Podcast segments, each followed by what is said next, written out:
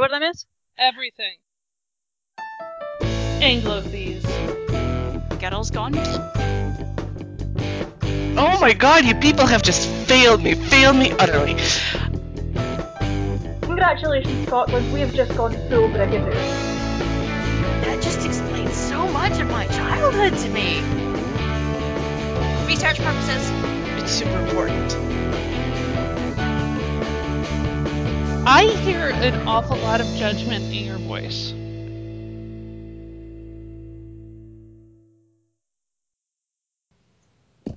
Hello, everybody, and welcome to episode 23 of Anglophies, where we're going to be discussing music and how it makes movies and TV shows better. Sometimes so much better that you'll actually put up with the terribleness that is that particular movie because the music is so awesome. And we are joined by special guest Ian from A Matter of Taste. We're super excited. You may have noticed that there is a new opening theme because I will have edited together by the time that we post this episode. And that opening theme is thanks all due to Ian, and he is awesome, and we love him. Yay! Hey, thank you, Ian. Welcome. More more than happy to do so. Uh, it's not a coincidence we have Ian here because we have decided we need somebody with musical expertise to talk about soundtracks. Well, then what am I doing here? Just fake it. Just fake it. Oh, fake it till you make it. Okay, Exactly. I got this. You're now Yeah. our senior musical correspondent. All right. Very Yeah. professional sounding. Exactly. you can put that on your resume. Awesome. Always can- could use more stuff on the resume. You can always count on us for a title. Absolutely. Y- You're not going to get anything else. Um, so where do we want to start? I mean, we I know that we all did sort of start with all of us kind of going through our iTunes libraries to figure out which composers we had quite a lot of Hans Zimmer. Um,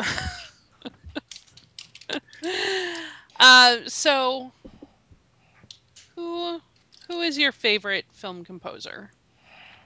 Ooh. oh man. I'm not going to be so mean and say you have to pick just one because I can't either. So I'm going to say, let me drag up the list. I know what my favorite movie soundtrack is, but I don't necessarily know if I would say that the guy who wrote it is my favorite soundtrack composer. Uh, because like the the original Lord of the Rings trilogy is my favorite movie soundtrack ever. Mhm. Um, and it's actually one of the big things that got me into writing music and playing music more was like I got home from the first movie and I just started trying to figure out the themes on the piano and stuff. Mhm. But when I look at like the uh, number of soundtracks by, that I have by certain composers, when when it comes to movies, I'm also a really big fan of uh, James Newton Howard. Mhm. Still my answer. Yeah. my my Sorry. all time my all time favorite score, and I actually like the movie itself, even though I know it's universally reviled, is James Newton Howard's score to The Village. The. Oh, I love that. I love I it love too. that movie. It's not Thank universally you. reviled. Thank you. I really love it as well, but it's just this incredibly lush and romantic score, and the violins and it I are know. Yeah, the violin is amazing. So uh, here's I'm going to be doing, I guess, Wikipedia commentary. But James Newton Howard, best known for Pretty Woman, The Prince of Tides, Fugitive, The Village, King Kong, Batman Begins, I Am Legend, Blood Diamond, The Dark Knight.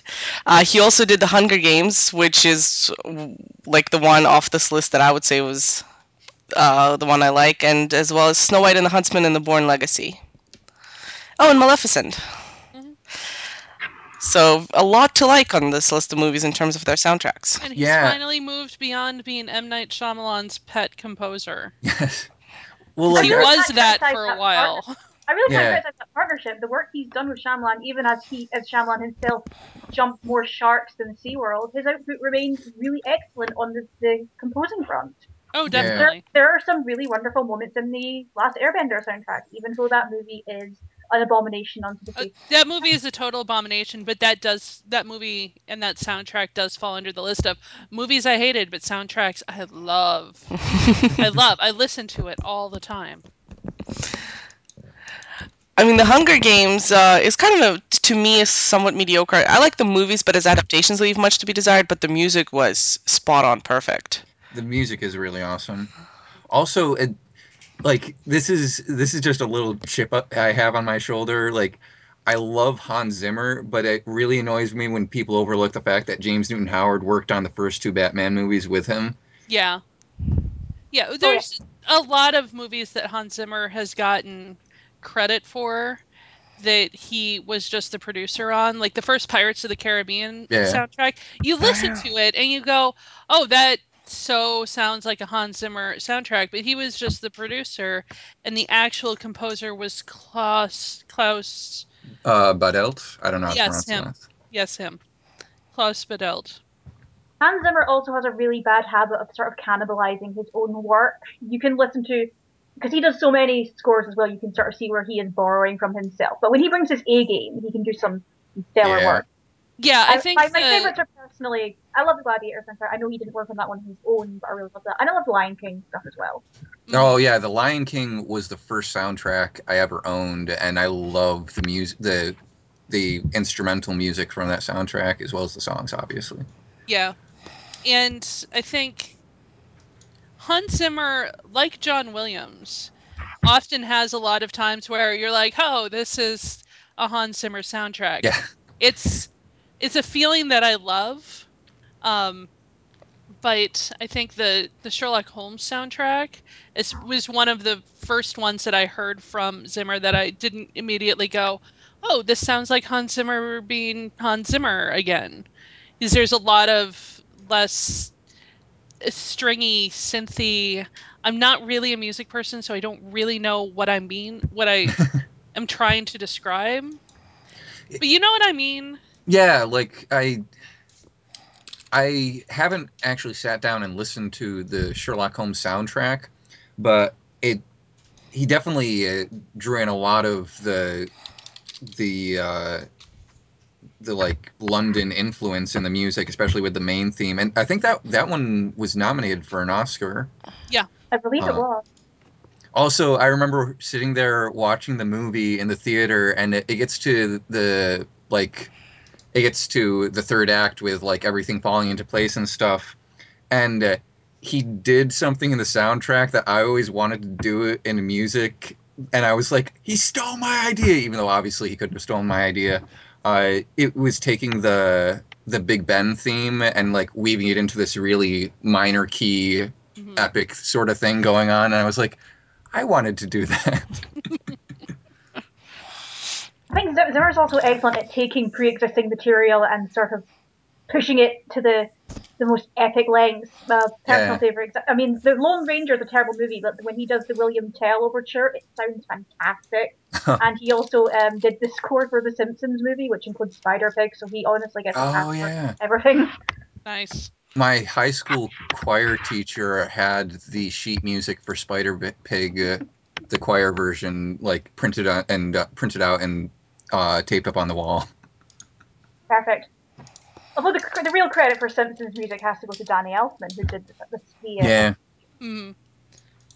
There's Mhm. another person who I think works better when he's out of his comfort zone a little bit because Danny Elfman does tend to fall back a little bit on the haunting choral voices because Tim Burton says put in more for God's sake, put in more.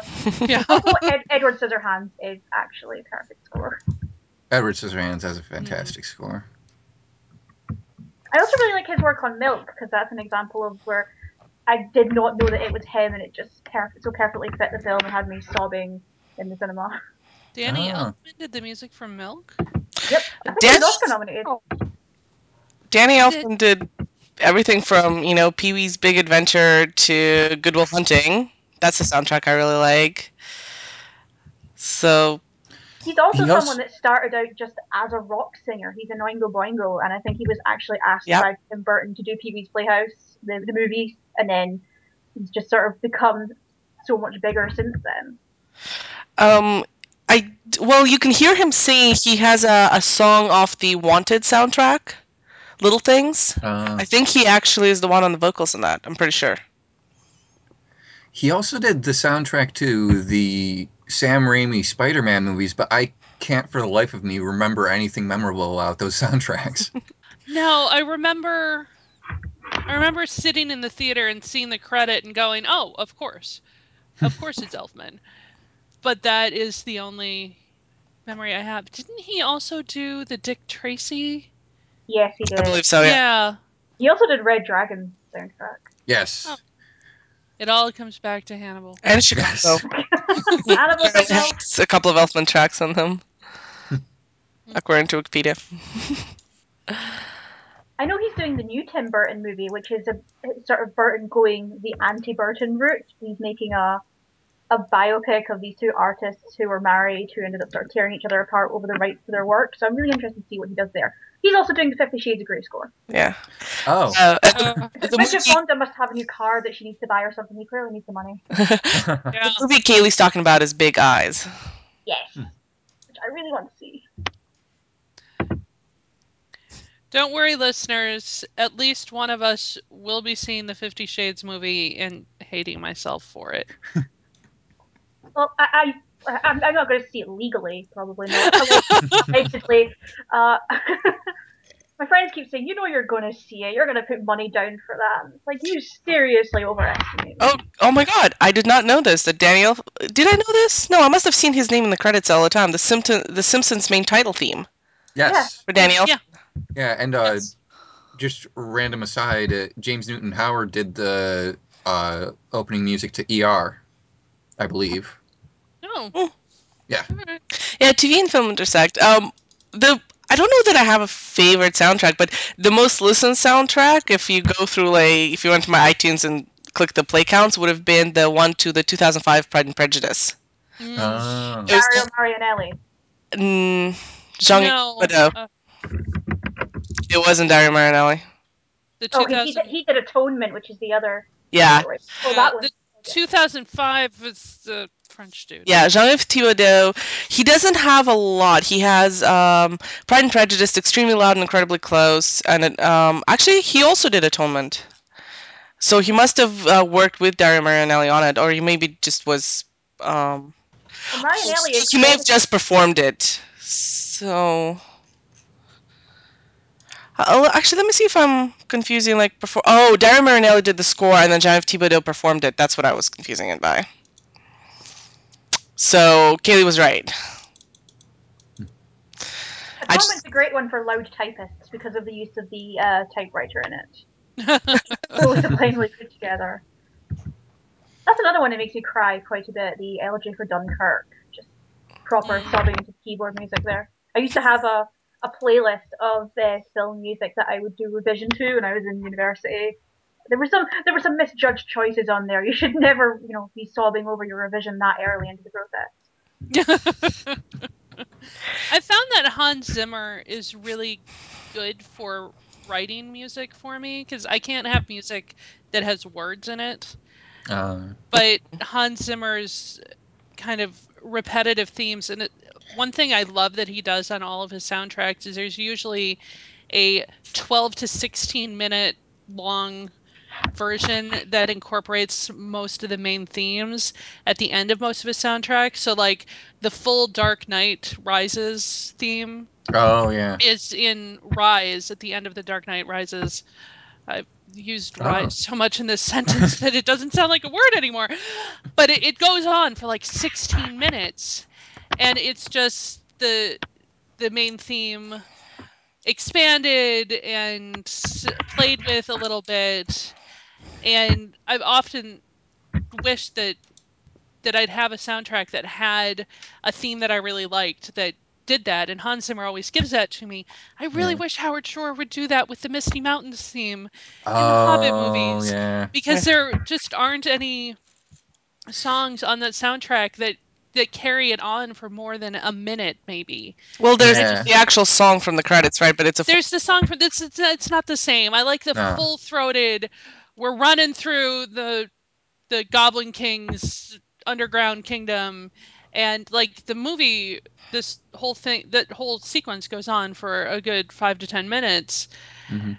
and I just want the theme to keep going. Yeah, the the difficult thing about that theme, I remember while like watching it the second time, was is the fact that it's such a long theme compared to like the ones he had in Lord of the Rings. So I think he probably had more trouble figuring out how to like work it into the soundtrack and keep it fresh sounding. hmm That that was one of the only issues I had with the soundtracks for specifically the soundtrack for the first Hobbit movie is that it was cool hearing uh, themes from the Lord of the Rings again, like the Rivendell theme and all that stuff, but some of it did start to feel a little repetitive, like bringing the Hobbit theme back so many times. Yeah. Hey, did you know that this movie's called The Hobbit? We thought we'd remind you again. And here it is, in, here it is in a three-beat time signature. Here it is on a solo instrument. Here it is with the battle theme, kind of. Yeah. When it comes to Hans Zimmer, my favorite is The Gladiator, though. Oh, Oh, yeah. Yeah, Yeah. yeah. Yeah. yeah. I Which believe. has only slightly been spoiled by being played on like every car advert in the UK since. God. That's Came for everything Clint Mansell has ever done in Requiem for a Dream, which is played every time there is a dramatic goal to be scored on football here. But you know Oh, that, that music's from a film about drug addiction, right? You really want to pair that with like David Beckham lining up for a shot. They used that. They I've heard reworked that that. David Beckham's ads, abs can be kind of addictive, so They reworked that theme for the Two Towers trailer. I remember. Uh, Yeah. They did like the sort of epic Lord of the Ringsy version of it. I remember. Um, do you remember, guys, the movie um, K-19, The Widowmaker? I've heard of it, but I've never heard of seen it. it. It was a Hollywood movie about a true story of a Russian nuclear sub, but they used. Um, I think they used like the gladiator theme for the the trailer, and it just like when something is so well known for one movie, when you use it for an, another movie's trailer, it's so jarring. Oh yeah, my Yeah. the the one I immediately think of with that is the first Man of Steel trailer. I was like, it's got uh, Superman flying through the air and stuff, and you hear this choir voice in the background. I'm like, "I- is Gandalf dying in the next room? yes. Because I'm pretty sure Gandalf is dying in the next room. Yes. He was dying of shame for being associated with Man of Steel. I'm Yeah. just like, it, it, it isn't even that like out of context, not knowing what it came from. I probably would have have had a problem with it, but just sitting there, I'm like, this just does not feel appropriate for Superman flying around. No. I mean, Legolas is like staring off into oblivion. Frodo's sobbing. I I, I can't take this seriously. And that sums up Man of Steel entirely. Oh, but did you guys? Uh, well, I'm sure you noticed that the new um, Hobbit trailers use uh, Billy Boyd's song. yeah. Yeah, that's unfair. That is unfair. Like, I'm sorry, no, that is Faramir's heroic ride. You do not get to. Jeez. I, I I didn't mind it so much. Well, because it's the text for that is based off a song from the books, and the song in the books isn't used in the same place it is in the movies. So I I actually kind of liked them using it there because it felt appropriate. It's like drawing on the Hobbits culture of having all these songs that they draw from. So I didn't mind it too much. You could even make up a whole story in your head of how well maybe the hobbits wrote this song after maybe Bilbo wrote it, you know, Mhm. and all the hobbits sing it based on his experiences. So yeah, I didn't mind it. But it's like, ah, I, I know you just own it, so you figure why pay somebody else money? Yeah. You should have paid Billy Boyd money for composing it. I Brilliant. imagine they did. I hope so. Which I don't think they have to because they own it. They probably don't have to pay him to use it, which made me sad because it, he should get money for it. yeah. Oh. Credit to where credit is due. if, if Billy Boyd has a decent agent and a decent manager and a decent lawyer, he he got something for that. Yeah. And I would like to think that he does. In terms of uh, scores that keep being used in tra- uh, trailers, the one that I hear quite a lot, and it's usually for kids' movies or Tim Burton style, dark, quote unquote quirky films, Thomas Newman's score to a series of unfortunate events. The main theme for that is in so many trailers. And it becomes Oh, really yeah. glaring once you notice it. It's a great score. Yeah. As we were making our list, Ian and I both went, Lemony Snicket! Yes. Yeah, I can't say that off the top of my head I can think of other Thomas Newman soundtracks, but I really like the Lemony Snicket soundtrack. Wikipedia to the rescue. I think he did Shawshank Redemption. Oh yeah, that sounds right. Was that him? Looking this, I've written it in my list. Yeah, oh my he did god. Shawshank Redemption. He did.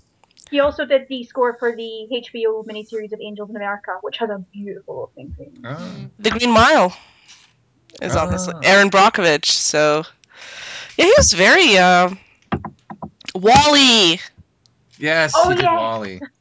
Sp- you know, speaking of music, and I mean, for a movie with barely any dialogue, then, you know, especially in the first one, hour of it.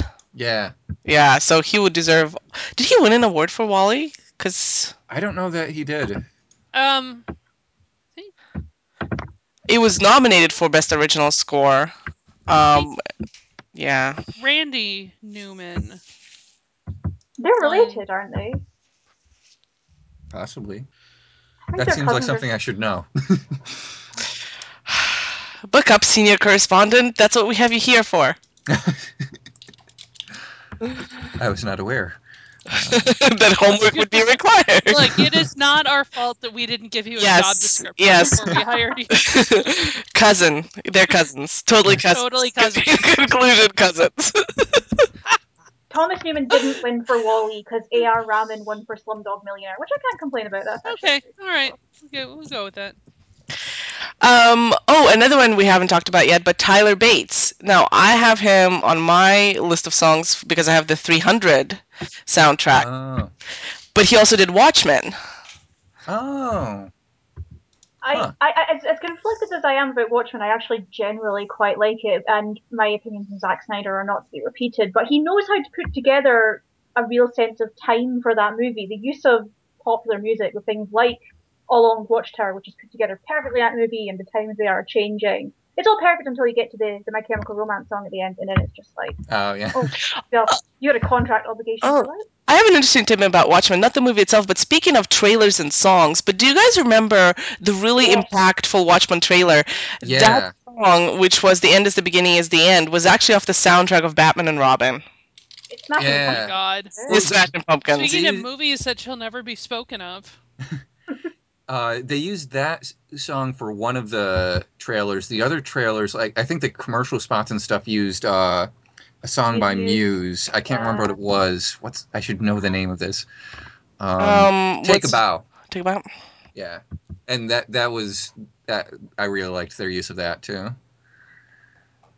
Well, Um, Tyler Bates is relevant right now because he did the Guardians of the Galaxy soundtrack. Oh Although, yeah, and I really he won't enjoyed be the that one that soundtrack. he won't be the one people remember. I think people are mostly going to remember Chris Pratt's tape collection. Oh yeah, Yeah. Well, this is kind of uh, an interesting conversation to have because there's soundtracks, but then there's also, you know, use of various songs in movies. And when, like, you know, the. Recently, there's been a really interesting crop from the very latest, which is Guardians of the Galaxy, and how they use those songs to highlight the comedy. hmm Mostly because the 80s are kind of inherently funny to us now. Right, but none of, none of those songs are from the 80s. They were from Peter Quill's mother's childhood and what she grew up with. So there's a lot of 70s, like Mm. hooked on hooked on a feeling. Feeling. hooked Dude. on it. hooked on a feeling, man. um, is from I want to say the late seventies.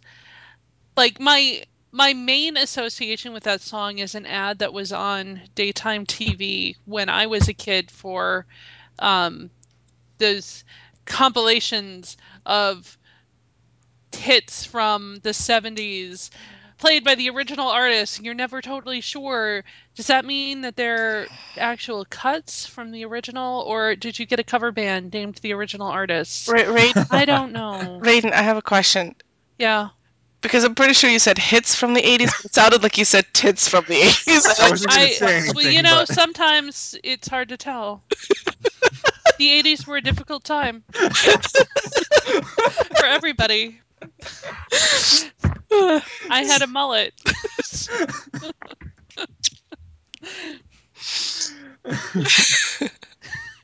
okay, it wasn't just me that heard that. No, sorry. um, it w- w- I think we would go amiss not mentioning um, X Men: Days of Future Past. uh, Yeah. one song in that one scene, which I think at this point is no longer a spoiler. Oh yeah. but it was the one perfect scene from the movie, I think. And uh, and that would be Quicksilver's little time stopping. You know, he he kind of okay. Was it me or was it the exact scene of Squirrel on Coffee from Over the Hedge? Oh haven't geez, I don't know. So I don't know if I've seen Over the Hedge. I might be Oh my God, you people have just failed me, failed me utterly. Um, but yeah, so that's uh, get back to X Men: Days Future Past. Since you guys are failures, it the music there being "If I Could Put Time in a Bottle." yeah. And I think that scene, whatever else we can say about the movie, that scene was perfection. Yeah. I really enjoyed that movie. I, I that that's actually another uh, composer, John Ottman. I don't know anything else he's done, but I really love his main theme for the X Men movies. It's one of the few Hmm. superhero movie themes in like the past 10, 15 years that I really enjoy. Like that I remember also.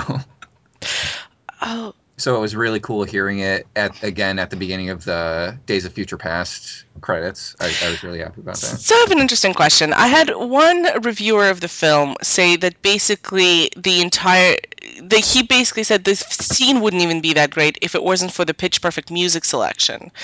What do we think? Do we think that the music really made that scene? It definitely played a big part in it. I, I would say so. I think it definitely deepened it.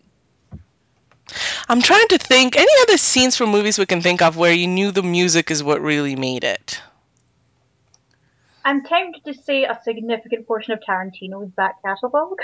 Oh yeah, I was Yeah. I was thinking about him before. I mean, Tarantino was a, a bit of a a pack rat in his approach to making films. He's he's very o- open about where he's getting his influences from, which shots are homages to other films, and he does that so much with his music as well, even when it's by and large anachronistic. Well, my favorite example, the one that sticks out in my mind anyway, is when Shosanna is putting on her makeup in Yes. Glorious Bastards, and it's put to the theme from Cat People by David Bowie. Yeah, Which is that, a, that that song in its original context of Paul Schrader movie, a movie I really love, is also really excellent. I believe that soundtrack's by Giorgio Moroder as well, which is just yeah, that I really love the soundtrack to Inglourious Basterds.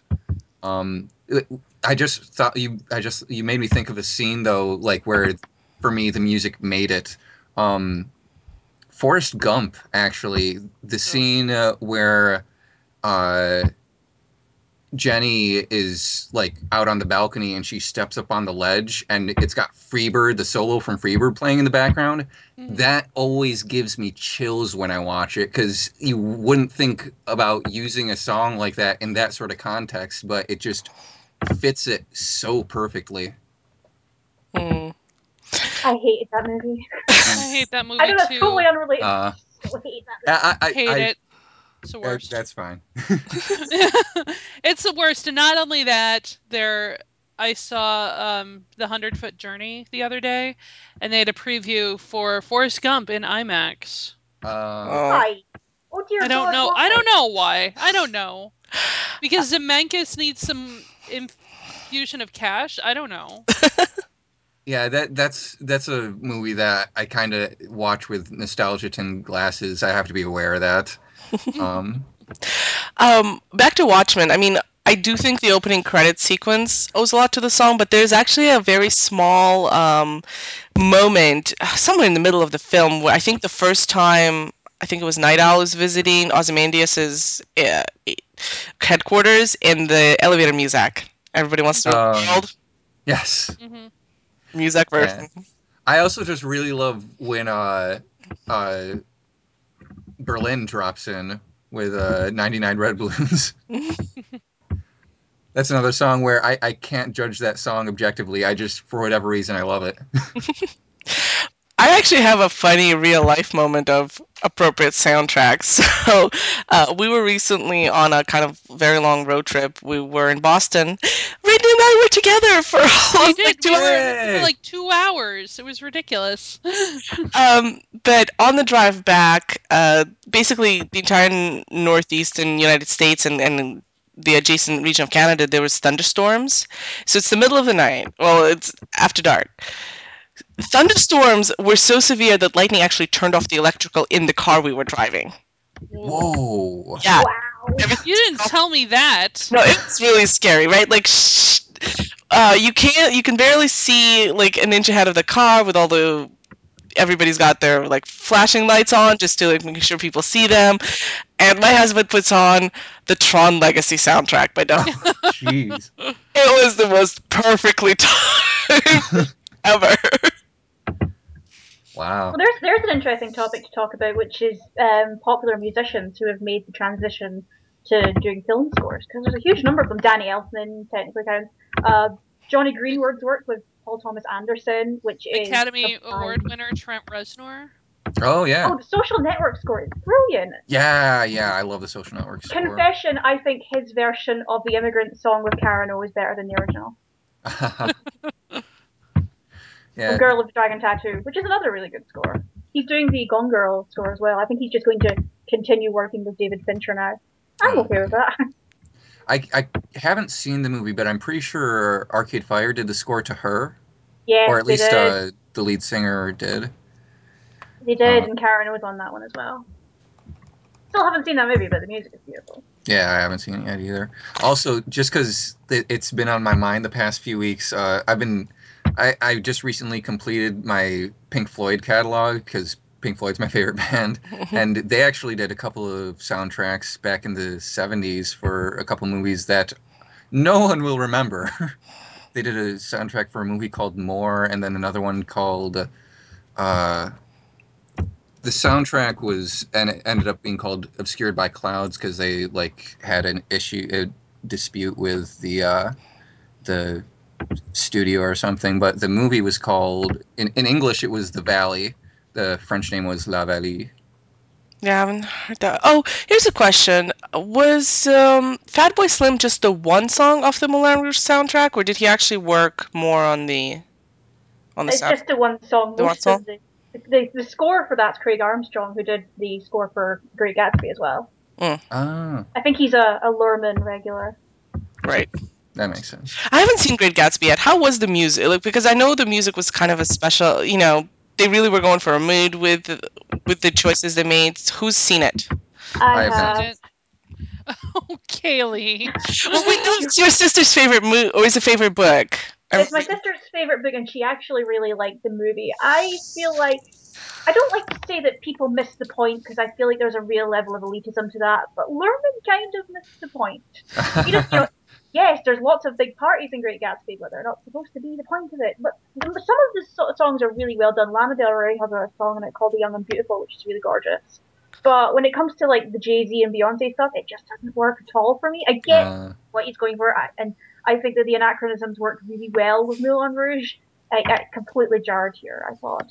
yeah Well, speaking of uh, anachronisms in film, this is a film I think Raiden and I will defend to our death. A Knight's Tale. Oh yeah. ah i have not seen a night's tale Oh, Ian! i know i know So, um, the director Brian Helgeland did something very specific. Is he said, "I don't want a historical drama where the people watch it and are like, oh, look at everything old,' because it wasn't old to the people living at the time." So he used, I would say modern, but I mean, he they were 1970s song. It wasn't the popular music of the year he was making it. It was just kind of modern in the last what three decades or so of Yeah. the movies Oh, making, right? Three or four decades. So he's had, got- had 70 song in there too, and and the costumes are all specifically stylized to remind ourselves of medieval garb, but weren't actually. ah But the, he said in this. I watch this movie now, like I, I watch it a couple of times a year, and usually with the commentary on. It was Brian Helgeland and um, Paul Bettany who do the commentary, and they're very witty. But Brian Helgeland has this story where he says people will walk up to me in the street and go like, you know, that music didn't exist back then, right? God. And he feels like, wow, you think somebody at Sony would come up to me and say like, no, you know, like they they hire smart people. Why? would they stop me? I love the sort of helpful tone of that. It's like I just wanted to point it out to you in case nobody else had. Thank you very much. I also think uh, the '70s was almost. Um, I don't know. I couldn't tell quite from the commentary if he was making a joke or if he was relating a real fact and a joke in tone about how the movie's set in the 1370s. So it was almost like a choice of having, you know, modern 70s music set to the 70s Yeah. of the time. Bless. Uh, but it's I thought it was a great movie. Uh, like, You know, you know it doesn't like it starts with "We Will Rock You." really? He points out. Yes. He says the first, the first, you know, notes of "We Will Rock You" should clue you in that this is not a serious dissertation on life in medieval Europe. exactly. And when you have like a knight's helmet flying into the crowd and people grabbing for it like a football, or people are clearly chowing down on giant turkey legs, which did not exist in Europe at that time. This is the history of the world according to the Renaissance fairs. That's what this is. And um, anyone who thinks that A Knight's Tale is not an awesome movie has a ginormous stick up their butt.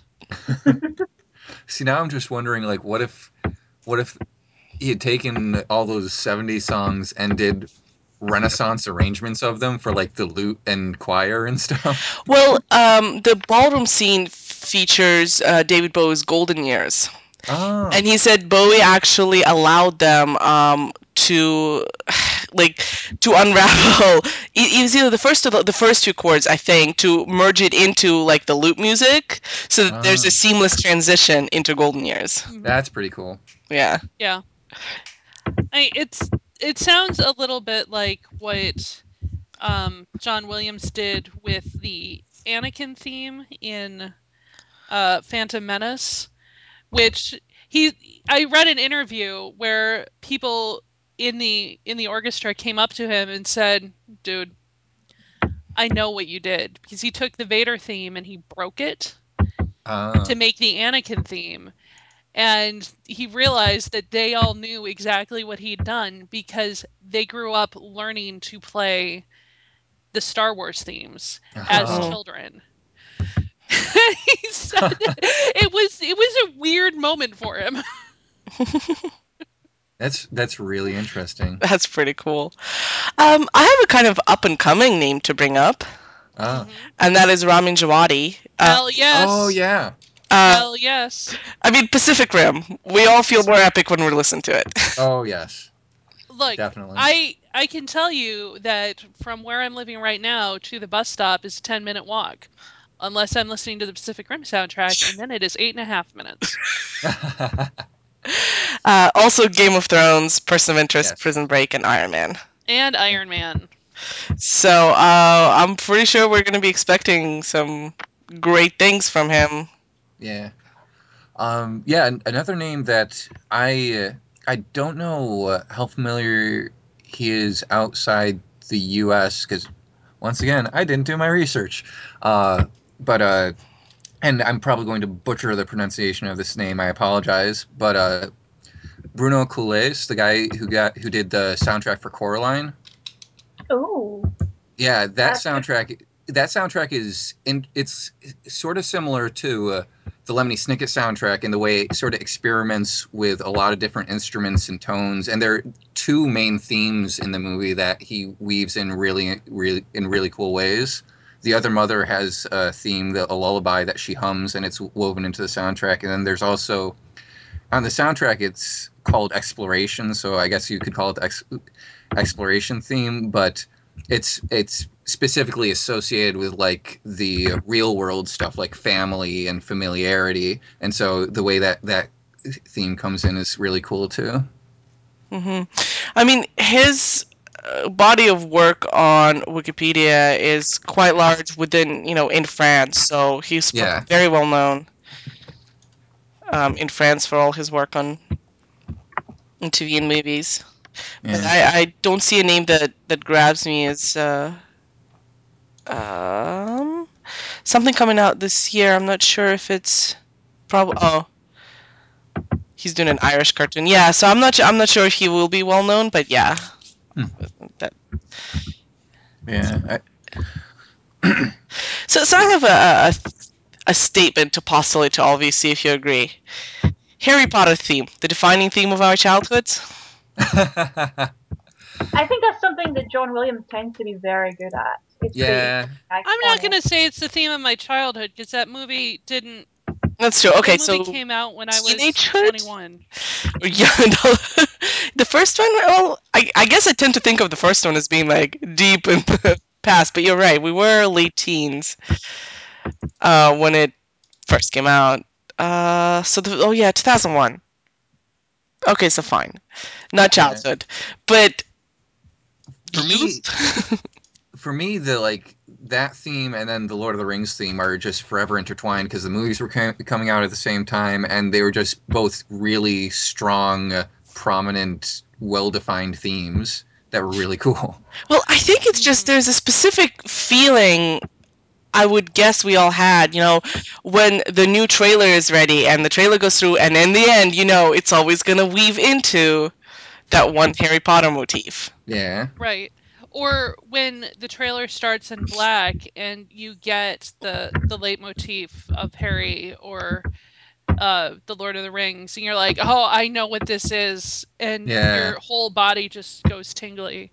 Maybe that's Mhm. just me, but yeah. No, no, I, I know exactly what you're talking about. Uh, I actually took a class in college where we discussed, like, it was an aesthetics course, and we talked about everything from writing to music to dance to uh, art and stuff like that. And I remember I actually did a presentation about music, like movie soundtracks, and the the effect that it has on people in context and out of context. How I remember there was this one girl in our class who was was uh, I don't I don't want to say like convinced like oh she's wrong because I don't I don't think she was necessarily wrong, but like she very strongly associated the uh, uh, the theme that's used in Into the West, the song, Mhm. like the, the chorus theme from that. There's that moment in Return of the King right when uh, Sam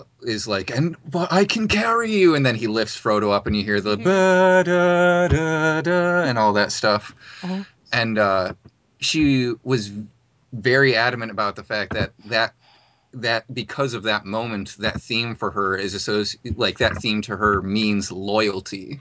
Mhm. Uh, whereas for me, like knowing how it's used in uh, like the song "Into the West" and then earlier where where uh, Gandalf's talking to Pippin about the Grey Havens and the White Shores, and you hear like very softly the "Into the West" theme in there. I associate it with like the Grey Havens and sort of this afterlife type thing. Mm-hmm. hmm Yeah. That's one of the interesting things I learned about movie soundtracks in one of the music classes I took in college is that uh, in a lot of cases the uh, soundtrack is being composed completely separate from uh, the movie not, not necessarily separate and like I think the composer gets like pieces of the movie to watch or something and they might write something for a particular thing but a lot of the times it's up to the director where it actually gets used so Mhm. the composer might have had a particular idea for a theme uh, being associated with like this character or something, and then the director, depending on how collaborative they are, they might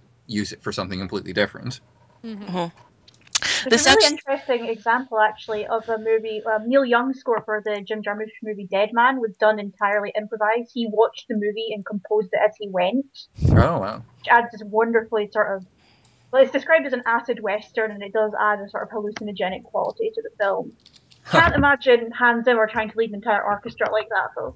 No, It's really funny. Yeah. There's a story. Uh, was it Ridley Scott? I think make it made he mentioned it in an interview for Gladiator. He said he watched uh, a cut of the movie where he stripped all the dialogue out of it and just watched it with the music. uh, And he said it was uh, him together with um, Hans Zimmer, and he said it almost was like you know the singer was like telling this tale. Mhm. wow, that'd be cool to watch. Yeah. I, I almost wish I don't know if any of the DVDs or Blu-ray releases include that, but wouldn't it be cool? That would be really cool. I I have the the super snobby extended has everything version of Gladiator. So it's do currently in my storage unit, so I can't check if that's an option. Oh. but try to remind me next month. Okay, so I have a kind of funny story related to that. A few months ago, my husband and I decided to watch uh, the last Chronicle, Pitch Black Chronicles of Riddick movie, Mhm. Uh, the third one, right? Um, and I don't know if something went wrong. Like we just bought it on on demand, and I wasn't sure if like a cable wasn't plugged in, like attached to the box, or just something went wrong with the stream. But we watched like the first bit of it. Like there was no sound. Basically, the uh, you could hear the music, but the the dialogue sound wasn't coming through. But we didn't know that because huh. so much of the beginning of that movie isn't really people talking. There's a little bit, but most of it's him being like abandoned on the planet and all that, and stripped of power. And it wasn't until people showed up and we knew talking was supposed to be happening, we didn't hear it, that we okay like rebooted the movie and watched it all over again. But it was actually better. The dialogue was so particularly bad, but because it was just something so impactful about telling the story with just the music. yeah. Because you didn't need the dialogue to realize what was happening. It was actually really obvious what was happening without it. Yeah. Not a And complicated premise. that's one of the things I love so much about movie soundtracks in particular is the way that the way the forms of storytelling through music, uh, especially without words, uh, because you can hint at certain like underlying thinking or like subplots or something with by bringing in a particular theme. Um, I mean, th- this is go- getting into. I-, I don't know if we want to get into like musicals and stuff per se, but like the Sweeney Todd soundtrack has so many different leitmotifs that are woven in and very subtle psychological ways, so that you, don't even always necessarily know why it, you're thinking about a particular theme or something, but it's because the music is suggesting it. hmm Yeah, there's a a great moment in um, the season six of Doctor Who where um, Amy has just given birth to Melody. Spoilers. Um, and she's telling the baby somebody is going to come rescue us. It's a wonderful man. He waited and like the dialogue is supposed to make you think that she's talking about the doctor but the music is the motif from the patient centurion Oh, song and she's talking about rory and oh Aww. i'm just having feels. Because for all that moffat has fucked that up so much i loved amy and rory together so much. And that that she knows and the music is telling you that it's Rory that she knows is going to come and help them is just like oh yeah. all the feels all the feels god karen arthur matt you deserve so much better so much better We all Yeah. deserve so much better. we do although the the rumors that are coming out about capaldi um basically telling moffat to go fuck himself Well, like I've seen a lot. Yeah, there, there's a lot of rumors, and they're all awesome. But like, I the only thing I know for certain is I remember reading an interview where he said like, I I, I don't want to have this sort of like flirtatious relationship with Clara, Mhm. and I think people took that and just ran with it because there's stuff on Tumblr like, and there was also uh, there was also an article I think in some on some British comedy site, and I don't think people realized it was a comedy site. kind of like when people cite the onion. Oh yes. yeah Um, I can't remember if we mentioned Trevor Morris yet. No. Okay, so he's a Canadian composer, and he's a kind of a good lead-in to talking about historical TV shows because he did the Tudors and the Borgias and Vikings and Mhm. Pillars of the Earth. Um, so and I, the Tudors is probably the most well-known of of this work, and I would say that the main theme is I have that main theme. I love it, and it's very Mhm. recognizable, and it's really great work. And just kind of the instrumentals that go along with these uh, historical TV shows. A lot of them were mentioned during our sexy TV history episode. But I really love. I I have the second soundtrack. Uh, the, sorry, I have the soundtrack to the second season of The Tudors. Mhm. Um, it contains a lot of the the music I like best, and it's just oh, it's really great. I love some of the best instrumental uh, work in my opinion. yeah. Um, and Raiden and I really wanted to talk about kind of also historicals, but moving up, not so much the medieval ones, but you know how we talked about BBC having this new wave of Jane Austen adaptations? They all have really good music, They do. Cool. particularly Sense and Sensibility. Yeah. There are bits of it I rewatch sometimes just to listen to the music behind it. I Yeah, I actually got an album off of iTunes of British TV themes because it had the Sense and Sensibility and Emma. The Emma the Emma theme is perfect because it's young and it's sassy and a little bit like I don't want to say inept, but it kind of implies a a very young woman who doesn't quite know how to adult yet. and that's Emma. And that's why I love her. and, and more recently, Death Comes to Pemberley. Mhm. which some of our US listeners might not have seen yet, but some of us have. but that one also had just really beautiful music, and there's uh, there's like real tension. I think people could look at these stories and be like, well, it's kind of not really about anything with too big a conflict. You know, nobody's died. Well, people die and death comes to Pemberley, but you know, like it's not like a big epic battle or anything of the sort. It's just kind of people living their lives, and I think the music really serves to let people know that it's it's the big deal to the characters involved. It's their entire lives being decided, and and I and I like the way the music helps you you know get into that mood better or in sense sensibility you know i really like the way the music would would celebrate the really spectacular kind of nature views that they shot for someone you know the rolling hills and all that that deserved some good music and it got it so that was really nice Mhm. Here's a question: Is there a movie you really love that has a score you absolutely hate? Huh.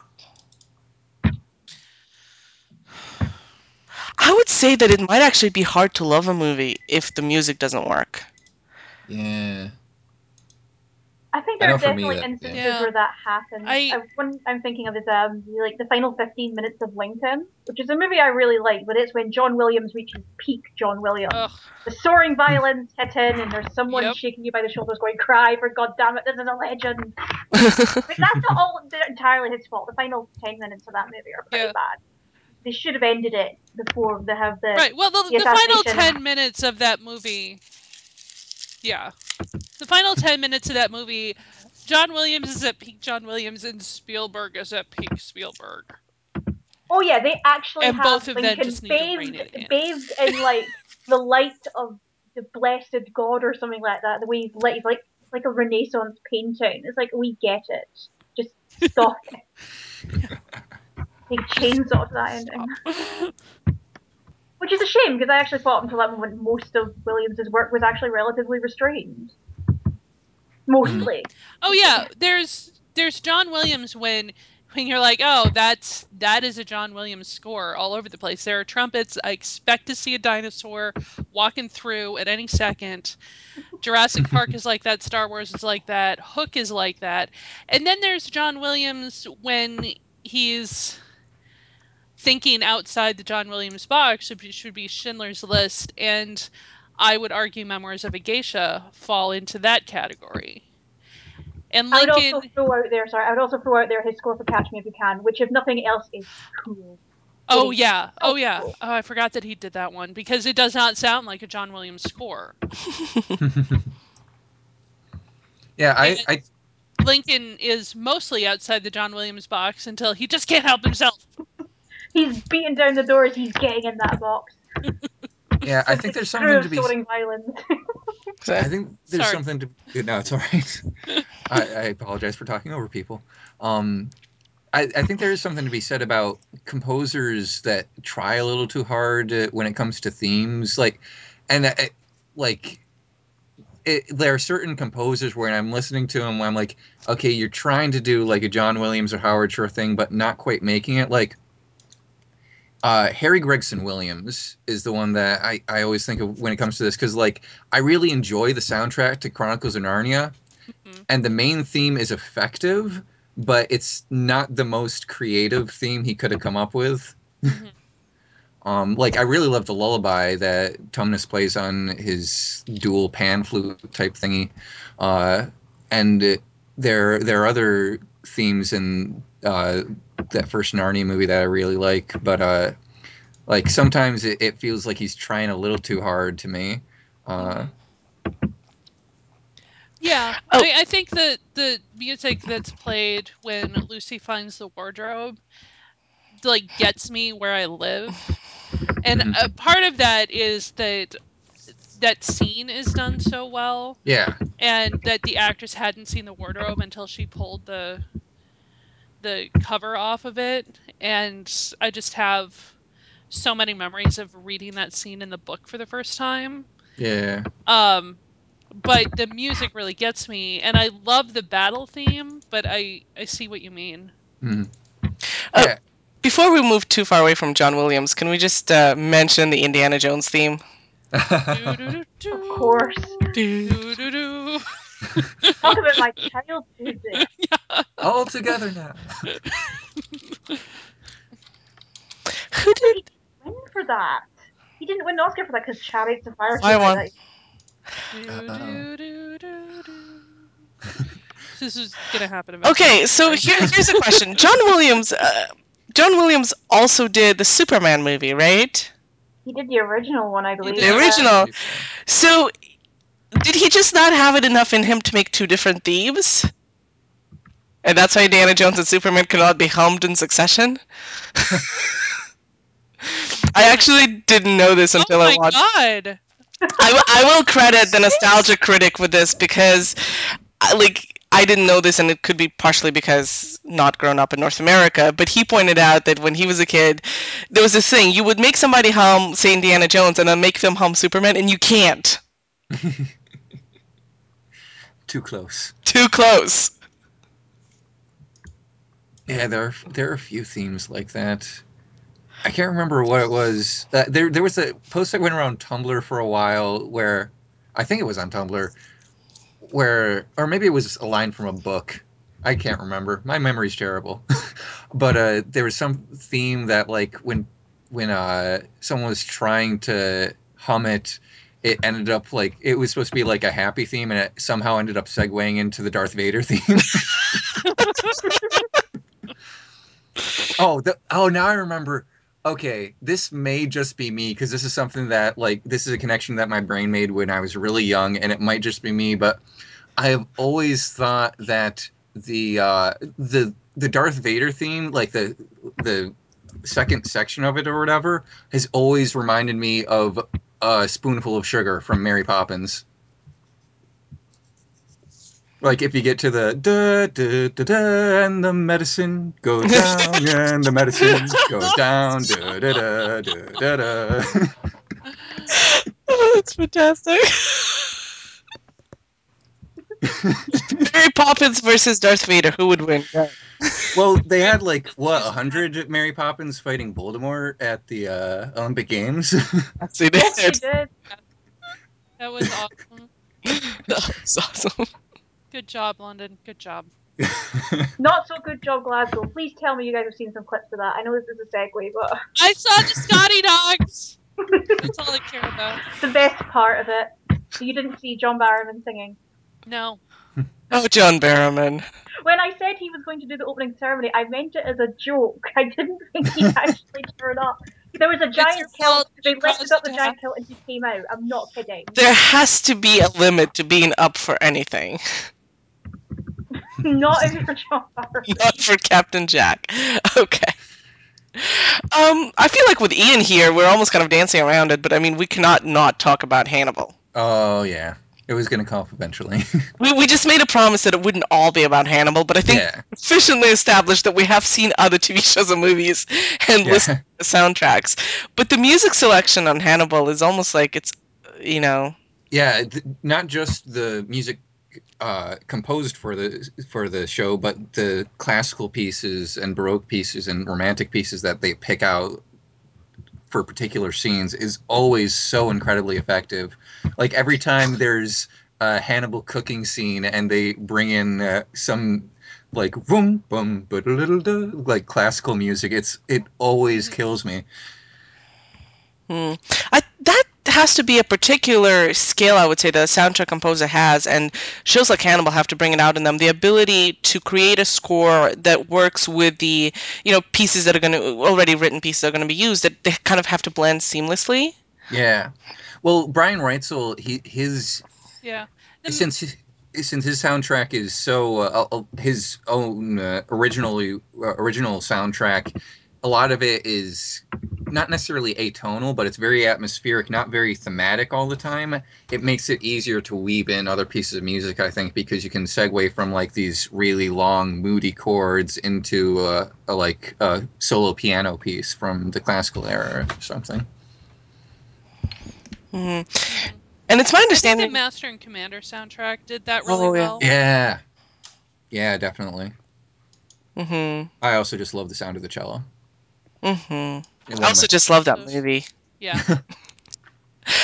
Um, but Uh-huh. I was gonna ask. See, I don't, I don't know enough about classical music, but my understanding is with Hannibal, they also select the pieces like pretty much as carefully as they select, say, the painting on the wall. You know. With the, Oh yeah, definitely. Um, I actually haven't sat down and looked at uh, like all. Of, I, I know that Cleo did like a post on her live journal of. I think she did, or maybe it was just like in her recaps. She would, yeah, she when she was writing her recap, she would bring up the particular pieces because like Brian Fuller or Brian Reitzell would be like, "Hey, look what we used here. This song is about like death and stuff, so that's why it's associated."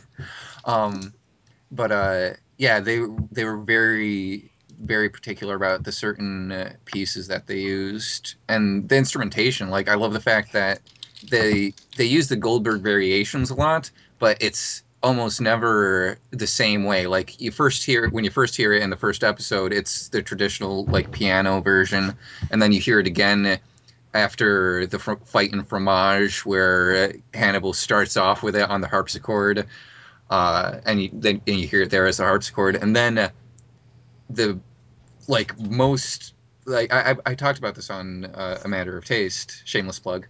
Um, the fact that he used it like, and I didn't realize it until someone pointed it out on Tumblr. The way he used it in those last twenty minutes of uh, Mizumono, the finale of season two, and it's just the the Goldberg variations slowed down like 500 times or something, and it's so powerful. hmm That show is also following in huge musical footsteps because Howard Shore's score for Silence of the Lambs is one of the classics of the horror genre. Yeah, just the final 10 minutes where, you know, Clarice is going through Buffalo Bill's house, that is the sort of music you can't listen to on your own because you're always going to be afraid that there's some guy creeping up behind you with a pair of goggles on. yeah, I was actually listening to some scores in preparation for this, and I sat down and listened to Jonny Greenwood's score for There Will Be Blood. That is like that terrified me. That score. It's a beautiful piece of work, but it's just so unusually wrong in the way that it's put together. yeah. I remember So was the watching one that. for the Master, actually. That's that's Uh. really experimental. Yeah, I haven't seen the Master, but I remember watching There Will Be Blood, and uh, I don't like it, it's. It surprised me when I think the soundtrack for There Will Be Blood, There Will Be Blood was nominated for an Oscar, wasn't it? It And it- wasn't. It, was not allowed to be nominated because it had previously it used previously used material, and that meant Oh, it was okay. from being nominated, which was ridiculous. Because I remember like watching that movie, and I don't remember the soundtrack in particular, except for like when they had those long shots of like the western countryside, and you'd have like like a single string instrument or something. It, it I do remember what what parts of the soundtrack I do remember were like were kind of disturbing. Oh yeah, I'm I'm absolutely dying to hear what he does for Paul Thomas Anderson's new movie, which is Inherent Vice, which is set in California during the seventies, uh, and is apparently totally bonkers. Mm. So I hope everyone in that film is just going all out. Yeah, I, like like I said before, uh, I think before we started recording, I got the soundtrack to season one of Hannibal this past week, and I listened to it, and it's so interesting hearing everything isolated from the events in the show. Um, it, it did kind of, I did kind of wish that they'd kept uh, the the uh, pendulum noise for when uh, Will is like wiping away the crime scene to to figure it out. They Mhm. they don't really have that on the soundtrack. I think they may have it in like one of the tracks, but I kind of I'm sitting there listening to it. I'm like, and this is where it goes. Vroom, vroom. Oh. I was. This kind of reminds me of a, a tidbit that nobody else here will know but me, but maybe some listeners. Uh, if we have any listeners from Russia who remember, uh, there's a crime drama based on a series of novels, the uh, Anastasia Kamenskaya uh, TV show, and it had really beautiful music soundtracks to it. But I remember noticing one particular episode, there was kind of a uh, plot point that had to do with uh, a, one character lighting another cigarette, so that noise of a lighter being lit, and it was w- seamlessly worked into the music. And I just thought it was Oh. such a neat uh, that that that flint, you know, of the of the lighter, and it's just such a neat trick sometimes when these kind of noises are worked into the music Yeah. and they seamlessly work with the scene that you're watching. I, I love it when composers do things like that. And then and Yeah. after that, whenever they repeated the theme in that episode, I was like listening to it for it.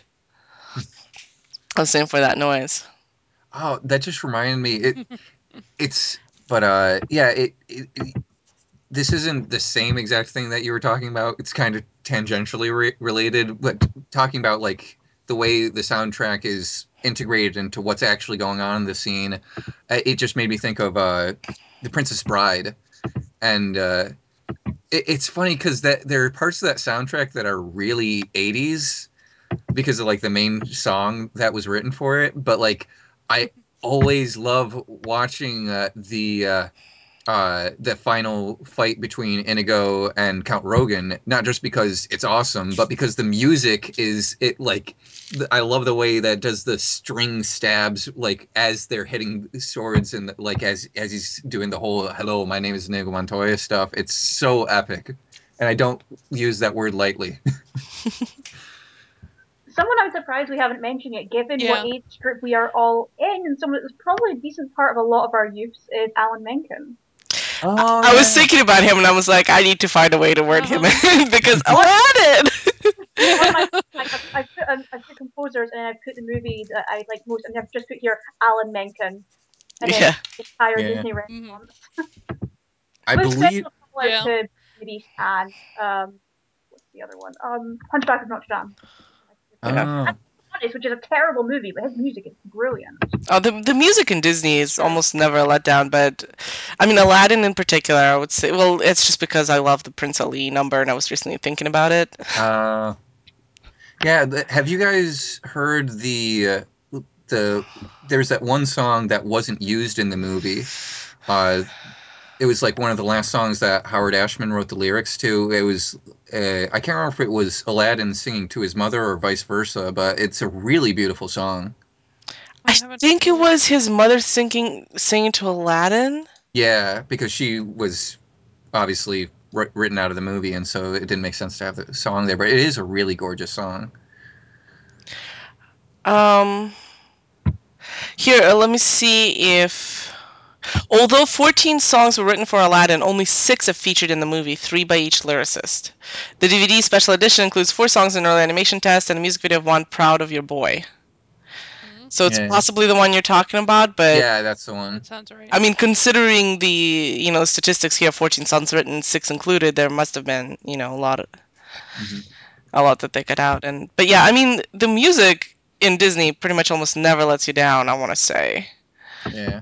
It's one thing that one they they know how to do is make the music. So and Alan Menken definitely did some of the like Pocahontas. Really, as horrible as that movie is in, in context of history, we The all think is- you know Paint with the Sounds of the Wind is still epic. I I've wanted to do like a sort of alt rock cover of uh, uh, Colors of the Wind because that is a really beautiful song. I think the most beautiful part of that movie is just the final five minutes. The instrumental to that is gorgeous, where it does incorporate Colors of the Wind into it.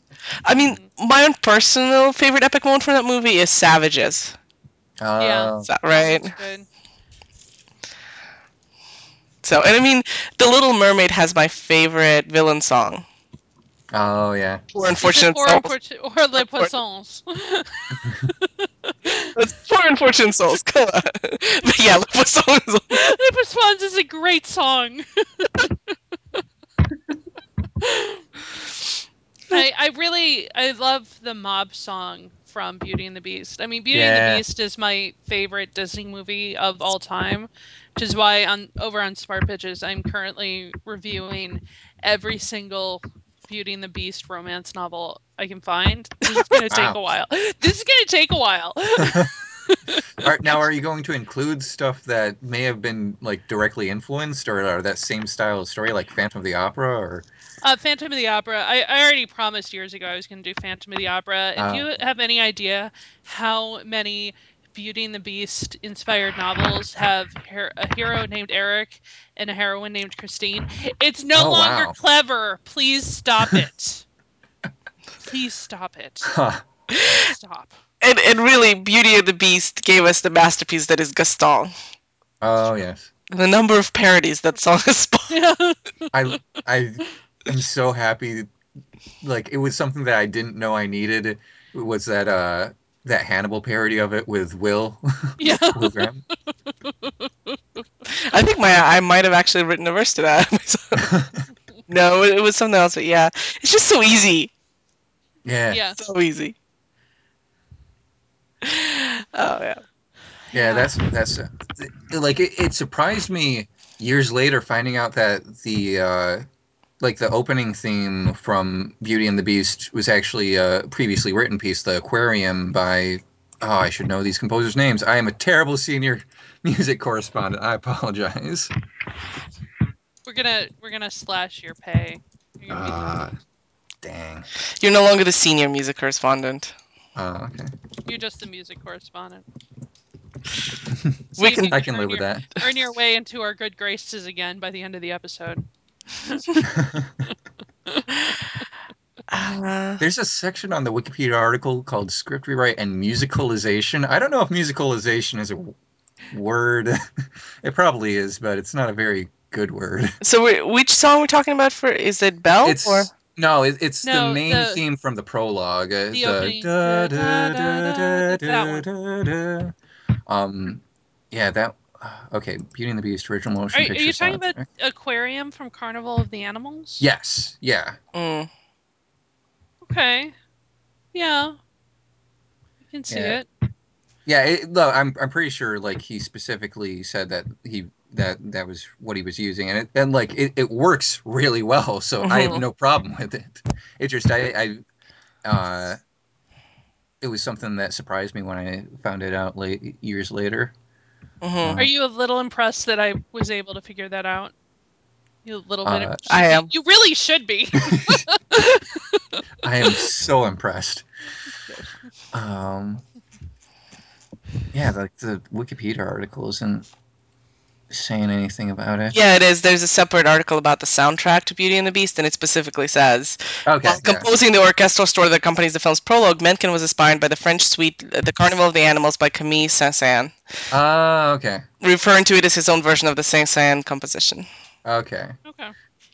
So I'm just terrible at scanning a document. Okay. So I have a segue that should have happened back when we were talking about Watchmen. oh. Okay. and that segue would have been from All Along the Watchtower to Bear McCreary and Battlestar Galactica. Oh. Oh, nicely played. Nicely played. Delayed segue, yeah. Another TV show that I really want to watch but have not watched yet. Oh, dude. yeah. I mean, first off, the the Bear Bear McCreary is a genius. Yeah, I, I'm familiar with him through The Walking Dead. I really love his soundtrack for The Walking Dead. Yeah. And now to be heard in Outlander, which we shall not talk about because Kaylee might have an aneurysm. Oh, we're gonna talk about it at some point. Because I'll break out the tartan. Thank you. because I think that that our listeners actually like it when Kaylee has aneurysms. it's a theory. Possibly. They're pretty Scottish aneurysms. but yeah, Bear McCreary uh, did the music to Battlestar Galactica, and he has a version of All Along the Watchtower that was written spec- for the show that is, and performed, I think, by his brother. Um, really, really great. And that and that's kind of a space opera that atmospheric space opera that needed the right sound. Yeah. The poundy drums is what I like to call them in the fandom. Poundy drums, but and still having the the sad end of humanity type themes. hmm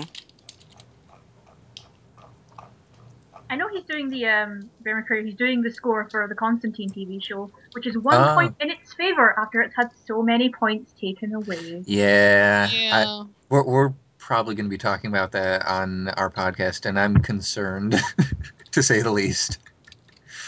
There will be crossover podcast concern there, believe us. yeah.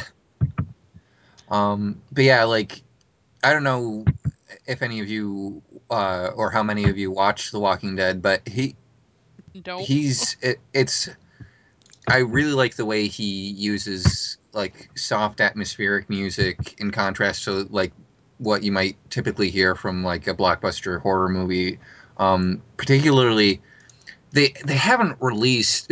This is a major gripe I have. They haven't released an actual uh, uh, official soundtrack of the Bear McCreary music from uh, The Walking Dead, and I don't know why. I probably should research that.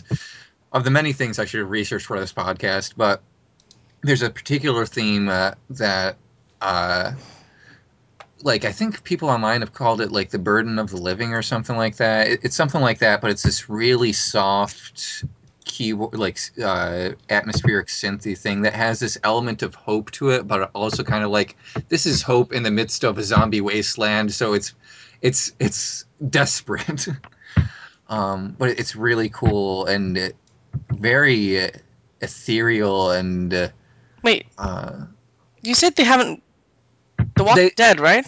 They, they've released official soundtracks, but Oh, it's mostly just the uh, like the songs that have been used like by certain bands. They actually did release uh, on the first volume of the soundtrack. They released the version of uh, the Parting Glass by, that uh, Lauren Cohan and uh, uh, Beth's actress is it Emily McKinney or let me look that up real quick in my iTunes. Uh, Um, Emily Kinney and Laura Lauren Cohan. Yeah, Lauren Cohan and Emily Kinney, their characters actually sing uh, this really, really cool version of the Parting Glass on the show, and it, it, it's really cool. hmm Um, Bear McCreary actually also did apparently did Agents of Shield. Yes, yes, he did. I watched like five or six episodes of Agents of Shield. It gets better after that. It gets yeah, Yeah. that's about It's what That's what I've heard. I've heard That- that. I've heard that like part of the issue was they weren't expecting to have to do so many episodes, and then ABC was like, "Hey, do full twenty-four episode season." They were like, "Oh crap, we need more stories." Yeah, pretty much. And they really couldn't be let off the leash until um, Captain Winter America. Soldier. Yeah. yeah. yeah, Apparently they had to sit down. It's like you know Captain America's gonna screw with your entire universe. So like, yep, we, we, we'll we'll handle it. And they did. They did a really good job. It was just the the waiting game we had to play before that. Yeah, I get the impression that they probably like they knew the storylines of Dark World and uh, Winter Soldier going in, and uh, they they were probably working towards those specifically. And then when they find out that found out they had to do more episodes, it's like, well, there goes our carefully plotted structure for tying into the movies. Pretty much. pretty much. And here's an interesting thing. Um, Bear Mc- one of Bear McCreary's upcoming uh, works isn't just Constantine, but also Black Sails, which is apparently going to be a Stars uh, TV show as, as is a prequel to Treasure Island. Um, Oh. it's that's already aired. Has it? Yeah, that's, Yeah. Why haven't I heard of it? Oh, that was Uh, earlier this year. I don't Yeah. think it got quite the rating stars we're hoping for. Yeah. It also kind of got slightly overshadowed by the fact that NBC are also doing a pirate show, and theirs has John Malkovich in it. oh Yeah. yeah, So, doing peak John Malkovich, from what I hear. Yeah, I mean, I've seen things on Tumblr about it, but I have no idea if what I see on Tumblr is the the shipping head canons that these particular people want and is not what actually I have no oh, idea. yeah. It's Appa- hard to tell. the John Malkovich one has already been cancelled. It's not really a surprise. Yeah. It wasn't that good. Do we not love pirates anymore? What the hell? Uh, Pirates I of the- really feel like four Phew. Pirates of the Caribbean movies with the fifth one on the way have kind of spoiled Pirates for us yeah. Thanks a lot, pretty Johnny much. Depp. I mean, the, the fun part of Crossbones was John Malkovich being, you know, Malkoviching it up. But the rest of it was just sort of there. uh, another TV soundtrack that we haven't talked about yet. It, it, you made me think of it when you were talking about Battlestar Galactica. Was uh, the Firefly soundtrack? Mhm. That's a really gorgeous soundtrack, and so gorgeous that they they actually used uh, some of the tracks in uh, the first StarCraft two game. Uh, really? Yeah, like the, That's awesome. it, it's interesting when I think about just the timing of things because the first StarCraft game came out before Firefly and it had those elements of uh, the space western in it. And then Firefly came out and it took the space western thing to an nth degree. And then Wings of Liberty comes out and it's using music from Firefly. So I'm like there's this circular inspiration type thing that I think's going on that's that I find really interesting. And the the name here, the composer for that is uh, Greg Edmonson. Yes, Greg Ed- Edmonson, which they, for whatever reason, uh, they didn't bring him back for Serenity. I think it was because the the tone of Serenity, story wise, was a bit darker than the TV show, Hmm. uh, and it was also like visually darker because of whatever filter they decided to use for that movie. But yeah, um, yeah, they brought in someone else for Serenity, David Newman. David Newman. Another Uh, Newman? They're everywhere. Uh, They're everywhere. brother of Thomas Newman, cousin of Randy Mew- Newman. I- and they're all related. I, I, I started to suspect that the Newmans might be this kind of musical dynasty in Hollywood. oh yeah. I feel like they're roaming the orchestral pits of America in the same way the Skarsgårds are running Sweden. Yeah. Turn your corner. Oh, look, there's another one. So David Newman, the composer who did Serenity, according to Wikipedia, is a frequent Danny DeVito collab- collaborator from starting with Throw Mama from the Train and War of the Roses, Matilda. Huh. He did Bill and Ted's Excellent Adventure. Which is a great movie. Hmm. But he's not quite had the illustrious career that his brother and cousin have had. Hmm. But still notable. Yeah. Not put- I'm not putting him down. I wasn't being mean. Not living up. You are the Ronald Weasley of the Newman family. oh, Ouch. oh man. burn. Sorry. um. So while we're in this kind of uh, still cinematic um, part of our conversations, because we do want to talk a little bit about video games, um, we can take an aside to anime, because I really, really wanted to talk about Yoko Kanno. Oh. Right. Um, I've heard when we were uh, on Twitter asking our listeners, you know, well, which soundtracks do you like? And we got a lot of responses. You know, music is important to all of us. But um, I, there was this response that said Yoko Kanno is best known for Cowboy Bebop. But I actually. I don't know, like I know so much of her anime that I kind of feel like, well, yeah, Cowboy Bebop is amazing, and her work on it is very notable. But Macross Plus and, and everything else she did, Ghost in the Shell standalone complex and everything else she's done. She's best known for everything. um, so she is a, a composer who's worked on some of the best anime um, in the last couple of decades. And I have this theory that where I don't know if she's just really good at picking anime or if her music makes anime really good because I have yet to see a Yoko Kanno scored work that wasn't a great piece that wasn't great on its own as well. But Cowboy Bebop was pro- the reason it's probably stand out as notable is it's a western. It's a space western. It's it. It was way before Firefly. People put down your put down your swords. Um, 1998. Uh, Um, and it's actually one of the few anime, pretty much the only anime actually that that I've seen where I will say watch it, watch the English dub and not the sub, because there's this kind of rule of thumb where don't ever watch the dub. The dubs are horrible. But possibly because of this space western setting, the and and actually really excellent voice work uh, for once. Um, the English dub just works better. It works really well, but the the the music she did for it, which is really different for some of the uh, more conventional um, anime she's done, really does stand out as as great work. And she also picks um, great musicians to uh, singers to do say opening themes. Some of them have become her proteges, and I think like she's kind of pushed the promoted them within the voice work and and singing community and uh, like Maya Maaya Sakamoto. I think owes her career mostly to Yoko Kanno. Um, but other other names that uh, for anime fans that might go ah that was her Escaflowne was her. RahXephon which is a soundtrack I own that I really love. But probably the one I rank second under Cowboy Bebop would be Macross Plus. Macross is a very long running and kind of epically spanning series of series. like there are multiple Macross animes. Uh, Macross Plus was a miniseries, and it was kind of about music. Music was a major theme of it, so it doesn't surprise me that they went to you know one of the best names they had to do this. Uh, very orchestral, and it, it was just really great. Uh, Kaylee, you mentioned you know her for Wolf's Rain. Yes, which is an anime I haven't actually seen, despite the fact that I really want to, just haven't had time. But I've been sent some of the instrumental pieces to listen to while I was doing other things, and they're absolutely gorgeous. Mhm. There's just sort of the combination of it being incredibly intimate and also really epic when it needs to be, which is a lot harder to pull off than some composers give it credit. Which also highlights the fact that there aren't as many women composers working in mainstream projects as there are men.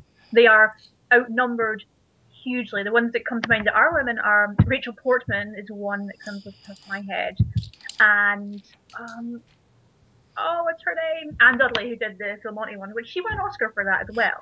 But otherwise, it does tend to be primarily dudes, which is also similar for classical music, where there are very few female um, female composers or maestros, and which is a real shame because you know yeah. lack of women Like- anywhere really is a real shame.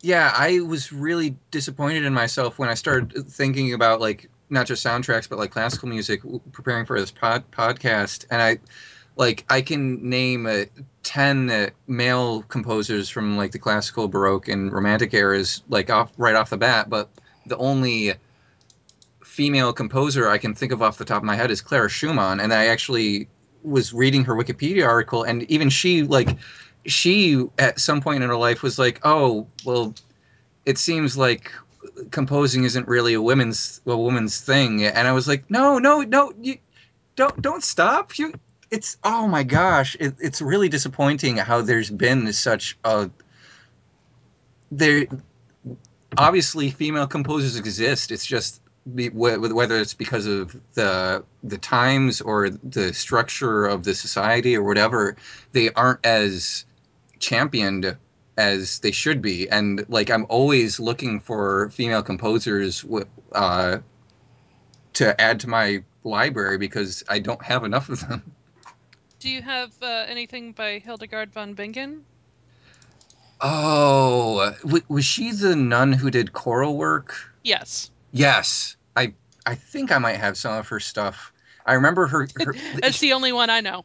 yeah, like she she came up in uh, one of my music classes because I, I took these music history classes where we basically just listened to eight CDs of tons and tons of music, and it was really overwhelming. But I remember her name coming up, and uh, yeah, like she was a big influence on a lot of choral music, but you don't hear about her that often because she's not a man, which is really unfortunate. So yeah, I'm Yeah. trying to to uh, explore more avenues when it comes to women in music. Yeah. I mean, I said this on Twitter, but when I first asked the question of can anyone name a female film composer off the top of your head? That I have a ridiculous number of film soundtracks on Mm-hmm. my iPod, and none of them are by women. Mhm. Yeah, same here. And the one name that you that did come out of that conversation because Kevin responded was Wendy Carlos, composer for Clockwork Orange, The Shining, and Tron, the original Tron movie. Yeah. So Clockwork Orange now, there's an iconic soundtrack. I still haven't seen that Terrifyingly movie. I've been wanting to see that movie. make, make, make it a, a matter of taste project. Yeah, it, it probably will be at some point. Um, Power to any woman who could work with Stanley Kubrick and get out of it alive. yeah, Right. seriously. Well, I think, I believe that that Wendy Carlos is actually uh, She's a trans woman. She is a trans woman. Yeah. Yeah, there was a post that went around Tumblr a few days ago that I think I reblogged on my Tumblr, my personal Tumblr, and it was it had her sitting in front of like a a, a console of some sort. But yeah, she was like one of the pioneers of electronic music. Uh, she was trans, um, and uh, I can't remember everything from that post because I only read it once. But I'm looking for it now. Uh, yeah, I don't know if I'm gonna find it really quickly, but If you find it, we'll link it in the show notes. Yeah. Yeah. Um, well, uh, speaking of a matter of taste, it's kind of as an intersection um, because you had an episode on horror video games recently, Yes. and there's a genre. Horror is a genre that need you know really needs good atmospheric music, but yeah. also specifically, we wanted to talk about video game scores. Yes. Uh, and I am so ready for that. So when I brought this uh, topic up with my car, uh, with my husband, he said, "Will you will you be willing to play Amnesia?" And I was like, "No, but Ian's got you." yeah, Amnesia has a very subtle, well, not always so subtle, but uh, it's got a very atmospheric soundtrack. It, it was funny because I started playing it, and then uh, shortly after that, I got a new synthesizer. And uh, one of the things I discovered looking, like just researching stuff on YouTube, was like, uh, I'll, get into this a little bit more later. Uh, Akira Yamaoka, the composer for the Silent Hill games, he uh, a lot of what he did was take tradi- traditional synth sounds and he would just drop the octave on it or slow it down so that it was virtually unrecognizable and had a completely different tone to it. And uh, like I played uh, the first section of Amnesia and then I went to my synthesizer and I was just playing around with it and I was just like experimenting with like what if I took this tone and dropped it down to the lowest octave I could and I basically discovered one of the synth tones that they totally use in Amnesia. so that was cool. Um, any other horror games that you think do really well, specifically with their use of music? I never m- miss a chance to bring up the Silent Hill games, but uh, like specifically, a lot of people have pointed to Akira Yamaoka's music as one of the standouts when it comes to video game soundtracks, Mhm. specifically horror video games, because he uses a combination of uh, like sort of 90s style alt rock music, uh, some of them with vocals by uh, um, Mary Elizabeth McGlynn, which you might be familiar with from who you might be familiar with from anime because she's done a lot of she's done a lot of dubs, she's done a lot of directing, Mhm. um, and uh, she's got a really cool voice. This like quick story about her. When they approached her about it, she looked at the sheet music and she was like, "This this music is kind of out of my range. This is for like a soprano. I'm more of an alto." And Akira Yamaoka was basically like that. That's what I'm looking for. I'm looking for a deeper female voice so that like when it gets into the higher range, it has a different quality to it, and it really sets a particular tone for the video games. Um, but besides the rock music that he does for him, or he did for him, he's not working on the series anymore. A lot of his music is some of it you would might even argue isn't like is arguable arguable whether you could call it music, especially for the first game where it was just a lot of really dark, low industrial noises and stuff. And uh, Silent Hill 2 is one of my favorite soundtracks. Uh, period. Just because uh, it it's able to take the rock elements, and he he's also, I want to say he's a trained pianist because his the piano pieces that he does are really beautiful and have clearly have classical influence in them. But he'll weave these rock pieces and these piano pieces and these uh, moody uh, synth uh, music pieces with uh, really jarring industrial noises like the clanking of a hammer or like a lot of metallic sound, sounding stuff. And he'll do it in such a way that it just s- immediately sets you on edge and sets a tone. Like you'll be walking around uh, the town of Silent Hill and it'll be completely dark and you have like uh like there's this one track called uh, uh crap, I can't remember the name of it off the top of my head. I am such a terrible uh Oh, stop being self-depreciating. um but uh yeah, there's this track off Silent Hill 2 uh, if you want a reference point called Terror in the Depths of the Fog, which essentially starts with almost like a a hip hop or trip hop drum beat and layers over it these like really industrial noises and some some melodic stuff but he's really good at creating music that works well as a bed for the situations but he's also really uh, good at creating this music that is kind of thematic very uh, eerie and uh, I, I he's one of my favorite composers obviously since i've been rambling about it for so long No, that's what you're here for. You're you're upgraded back to senior correspondent again. Yes. um, if you if you want a really good example of some of his uh, rock songs, because I I love his rock songs on the soundtracks. Uh, Silent Hill Two is all instrumental, so it doesn't have any vocals, but definitely check out Promise and the and the song Promise Reprise, which was used as like a main theme in the Silent Hill movie. That was one of okay crossover between cinematic like movie stuff and video games.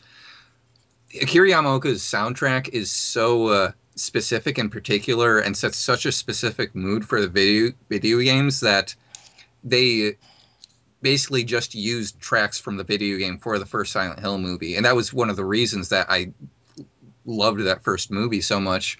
Uh, was because like they did a little remixing, like they added uh, some orchestral parts. Like there's this one use of Promise where it brings in a, ch- a couple cello tracks, and it's just really really cool. Um, but yeah, the whole movie is essentially just repurposing uh, Akira Yamaoka's tracks from various games in the series for the story that's being told in the movie, and it was really effective for me. hmm Um, I feel partly cliched bringing this up, but also like there's no way I wouldn't, and that is all the Final Fantasies Yes. and Nobuo Uematsu. Um, Final Fantasy X has a very specific sound to it, and that opening theme is somebody somebody who's a who's a fan of you know RPGs or JRPGs or kind of who plays those video games will immediately know the the theme of Final Fantasy 10 Very easily recognizable, kind of just uh, the the melody s- stays in your head. But uh, Final Fantasy, I want to say six is another one. Um, that's the one that we, that was called three when it first came out in the United States, but it's actually Final Fantasy six. Oh. Uh, it's it's one of um, the more critically acclaimed of the series. Um, let me see that I'm looking at the right one. Am I look? Oh, I just typed in the wrong number. That's why I'm for. But I want to make sure that Uematsu did do the the work the work for one. I think he did really all of them up until a certain point. I think uh, uh, around ten or eleven is when he might have uh, departed. But yeah, Nobuo Uematsu also did six. Uh, and the game is critically acclaimed, but the music I think for it is uh, specifically remembered. I want to say that's the one with the. Uh, yeah, it has an opera scene and uh, kind of an opera house scene where an entire opera gets performed, or at least a scene from uh, an act from an opera gets Oh. performed. So, um, you know, it's it's very very well known for those. Uh, I, I I have like my husband and I we have the eleven uh, the the soundtracks for some of them. Eleven was the first um, MMO for Final Fantasy. And I guess the specific requirements on the soundtrack is that unlike a regular video game, this one just has so many locations because it's a big world that players have to travel in, and every location has a unique sound. Yeah. And it was just so well done. Um, and it's so nostalgic for anybody who played that game that, you know, just like getting the soundtrack and you immediately just flash to uh, any specific you know event you've had in that place whether it was with your party or with your link shell and some of them you just kind of even remember what they look like. It, it was just uh, oh it was so it was really great work. So the, the entire series has some quality work but i would pick out the you know those three games 6 10 and 11 as having some of the more mem- memorable sounds for me and the chocobo theme is my phone ringtone just because it's like the best thing ever. It makes me happy. I just love listening to the chocobo song. Eleven actually did this orchestral, epic orchestral theme for the chocobo. I think it was either eleven or fourteen, one of the later ones. So we took the basic chocobo song, which can be, uh, especially from the early games, like kind of very lighthearted and silly. But when you have a full orchestra playing it, give it a little bit of epicness, it just becomes a whole special thing. It's great. I love it. So Ian, Bioshock, horror game or not? The first one I would. Oh man. See, me personally, I would say it's a horror game just because of how much horror, how many, how, how much. What is the word I want to use here? There are a lot of horror elements in the game, and the way, like the way that they use the lighting and the music, and uh, even the plot to a certain extent has horror elements to it because, like the whole thing with the splicers, it's straight out of sci-fi horror. Um, Yeah, see, and you said the keyword here, music, because, and again, as a game that's set in a very particular time period, this being what, 1930s, 20s or 30s? Um, to well, say 30s. it has music from the 30s and four. Okay, quick trip to the Department of Backstory. The idea is that uh, Andrew Ryan he came up with this idea for Rapture back in the 40s after World War II. And uh, so that's around the time when he decided, oh, I'm going to grab all these artists and scholars and uh, scientists and stuff and bring them to this city underwater where we can just do our own thing. And so that's the reason why they have uh, the music from like the 30s and 40s in there is because that was the music that they brought with them down uh, into Rapture. The game itself takes place in, I want to say 1960. Uh, I believe it's like uh, like New Year's 1960, or actually, or maybe New Year's 1960 was just when like the whole revolt happened with the Splicers. And I know that the the first Bioshock games take the first Bioshock game takes place in the mid 60s, like I want to say 1964 or something like that. Um, but yeah, the music is definitely from the like, early swing era jazz and stuff. Hmm So it, it's a, it creates a very specific atmosphere and setting. Yes. And it's, I think it's definitely a big, big part of it. Yeah, there's something about walking through a broken toy store and hearing uh, how much is that doggy in the window while you're wondering if a Big Daddy's going to come out and drill you to death. Uh, that creates a very particular effect. Although to me, the real creepiness was um, what the kind of just generic Mook NPCs that you have to kill periodically. One of Oh. their sounds was singing "Jesus loves me." At least I know.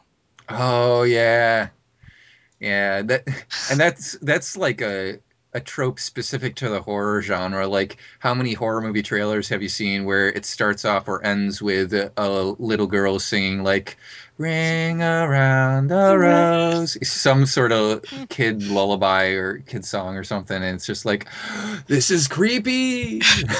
If if there's a child singing, you know it's horror. oh yeah, this is very true. Oh, you know what else is atmospheric but not as terrifying? Mario Kart. And we did an experiment recently. My my husband and our friends. We were driving. My husband was the one driving. Friends in the car. One of them pulled out his DS to play Mario Kart. We plugged in the Mario Kart to the car's sound system. oh jeez. I was like, "Well, are you tempted to press on the gas when you hear the sound?" He's like, "Yep, it's really tempting to just start racing down the road." He controlled himself. We did not get into any accidents.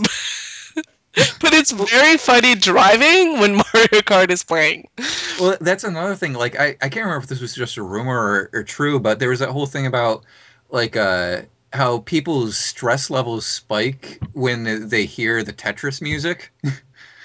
or like Mhm. when they hear the Tetris, mu- Tetris music, they want to uh, they want to solve puzzles or something, or they start looking at everything as puzzles, something like that. I mean, I don't know if it's true for me because it's just a generic Russian folk song. Yeah, folk song that I that I know like It's like outside. Korobushka. Yeah, I I know, think that, so. I know how to dance to that properly. you don't know how to That's kinda what I pronounce wanna do when I properly, hear but that works. Oh, whatever. We pronounce it Korobushka, so fuck you.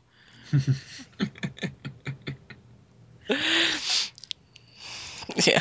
But yeah, Last time I tried to pronounce Russian stuff properly, you yelled at me, so I can't win. You yell at me all the time. Whatever. We won the Cold War. Carry on. yeah, like with video games soundtracks from those early games specifically, like Mario and uh, Tetris and uh, uh, Sonic the Hedgehog, stuff like that. Like people have like Pavlovian responses to hearing that stuff out of context. It's really interesting. Yeah, I could say it. I mean, that's I, what I literally have um I have, I have one contribution to make to the uh, video game music soundtrack so um, discussion and that's Peter McConnell who did the score for Psychonauts and Grim Fandango. Oh, Basically I have not anything that's got Tim Schafer's name attached to it is just you know shut up and take my money anyway. But the Grim Fandango score is great because it is what happens if you make a film noir and you set it in the afterlife, which is styled on Dia de los Muertos. And it just perfectly captures that. I really want to play that game. Well, it's getting a HD remake, so people will be able to Sweet. play it. So, uh, anything we have missed?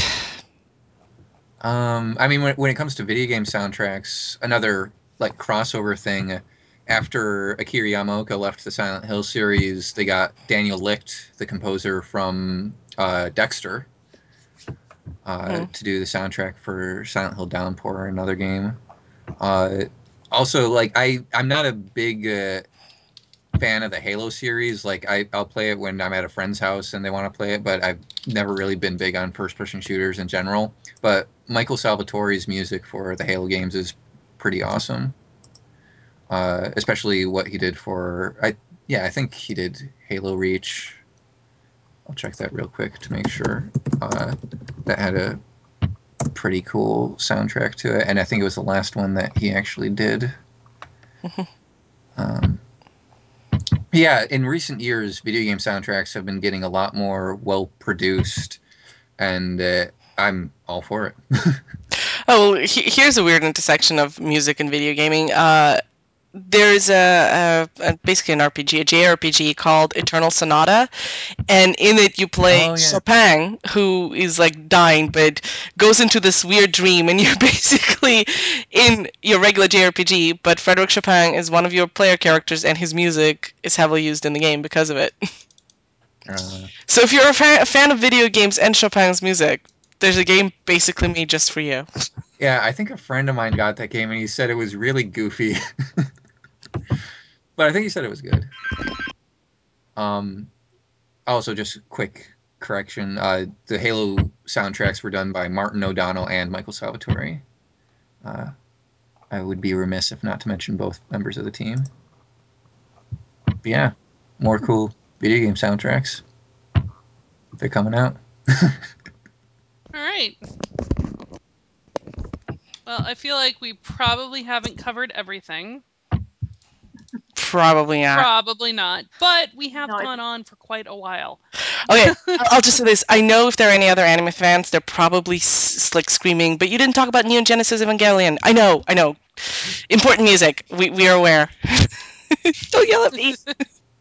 But yes, there are a lot we probably didn't cover. But that's because, you know, music is very subjective, but I think it's the only consensus is yes, very important to any visual genre. Yeah.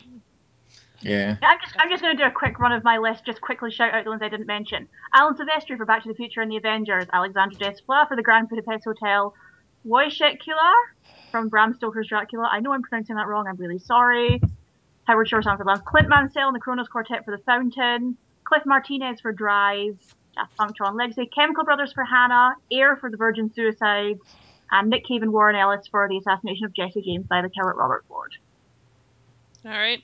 Um, I did not mention Patrick Doyle Oh from yeah. everything Kenneth Branagh has done ever. and um, he did the music for Thor, and I really like the music from Thor. And again, falling under the category of movies I detest with music that I love, Steve Jablonsky, who did Transformers. Ah. I really like the music from Transformers. I hated absolutely everything else about that movie because Optimus Prime is a flat nosed truck and it all goes downhill from there. But the music's great. Final shout out for a score I loved in a film I detested. Abel Korzeniowski's score for W.E., which is the movie Madonna made about Wallis Simpson. It is abhorrent on every single level, but that score is very pretty. Because if you're going to glorify racist Nazi lovers, you're going to do it with a, a very, you know, very whimsical soundtrack. There you go. Huh. Um, ones that I didn't mention. Uh, you you brought up Alan Silvestri. I I love his soundtrack for Van Helsing. I don't care how goofy that movie is. I really like the music from it. We have talked Um, about our love of Van Helsing before. There is no shame in mentioning Nope. our love of that film Okay, awesome. Nope, none. Um, None at all. also, uh, Javier Navarrete's soundtrack to Pan's Labyrinth is really gorgeous. Oh yeah. Yeah. Oh, I have one final shout out, and that is one of my favorite uh, TV show themes. is actually a a British uh, like crime murder mystery TV show, Midsomer Murders, and Jim Parker composed the opening theme on a theremin. Ah, Ooh. It's We very do love our theremins here, don't we? oh yes. Can't get enough of the Theremin. Um, I hesitate to bring this name up because it's possibly a whole discussion unto itself. But how do we feel about James Horner? Mm, Um, I need works. I don't know names. James Titanic. Horner, he's Titanic. yeah, Oh, he did Titanic, he did Braveheart, he did uh, Avatar. He did he did did a beautiful mind. Basically, he's James Cameron's pet. oh. yeah. I, I tend to like him when he's not doing James Cameron stuff. Actually, Ah, I'll say this: he did Braveheart, and I was gonna bring up that theme. So we feel okay. yeah, Feel- like yeah. like I, I, honestly, it, it was interesting looking him up uh, in preparation for this podcast because we we just talked about aliens on a matter of taste, and uh, apparently, like he was he went through hell to get the soundtrack for uh, Aliens done, and it made him like swear off James Cameron uh, basically until Titanic. um, but yeah, like I tend to like his stuff more when he's not working with James Cameron because for whatever reason, whenever I'm watch like when I watched Titanic and when I watched Avatar, number one, the main themes from Titanic and Avatar. It feels like he started writing "I See You" from Avatar and was like, "Oh crap, this is going to be my heart will go on again. I, I need to make a left turn to something completely different." um, but uh, yeah, with with some of James Horner's soundtracks, it, it again, it feels like he's trying a little too hard to be really thematic sometimes for me, Oh, but yeah, that might just be personal preference. No, he he definitely is. Like Titanic has three themes. And every single song on that soundtrack is some variation on either the sad love theme or the sad everybody's dead theme or the Titanic is sailing off into the sunset theme. That's it. I And the understand that really- music is supposed to help you, you know, em- evoke emotion, but I really feel like the peak Horner is the, the case where someone is just sort of like pulling at your nose hairs to get you to cry. Oh Yeah. yeah. So it's specifically, I mean, it's engineered within an inch of its life, which in itself is admirable, but I could go my entire life without never hearing the Titanic score. I do like the work he did on The New World, which is the Terrence Malick film, so. Mhm. Like Is- said, just get away from Cameron. Yeah. Isn't Apollo 13 that that the one with like the scene with the astronauts walking in the music? Uh, well, every space movie ever since The Right Stuff has had that scene with the astronauts walking. I might be thinking the right stuff is original, but apparently he did Apollo 13, and I Yeah. remember that that yeah. and like for all the hell he must have gone through to make it, I actually really like the Alien soundtrack. So Mhm. Yeah, I Uh, think I think the big problem with the Horner and the the we have a limited handful of themes that we work on is a Cameron problem yeah, because that that's just that's Cameron. Mhm. I have a point to this movie. I'm gonna hammer your head with it five or six times every hour, and if you don't get it, I'll have somebody at the end of the movie state it explicitly. Oh, oh, but well, speaking of Cameron, but Terminator 2. Yes. Well, that was also based off a theme created for the first movie, which I don't believe James Horner did the first movie. I don't know who did it, but I mean, that's one that when people hear it, they know it. Oh yeah, definitely. Brad um, Oh. Fiedel, I think he did both. Yes. First, and- yeah. Yeah, and it was much synthier in the first movie. It's so synthy.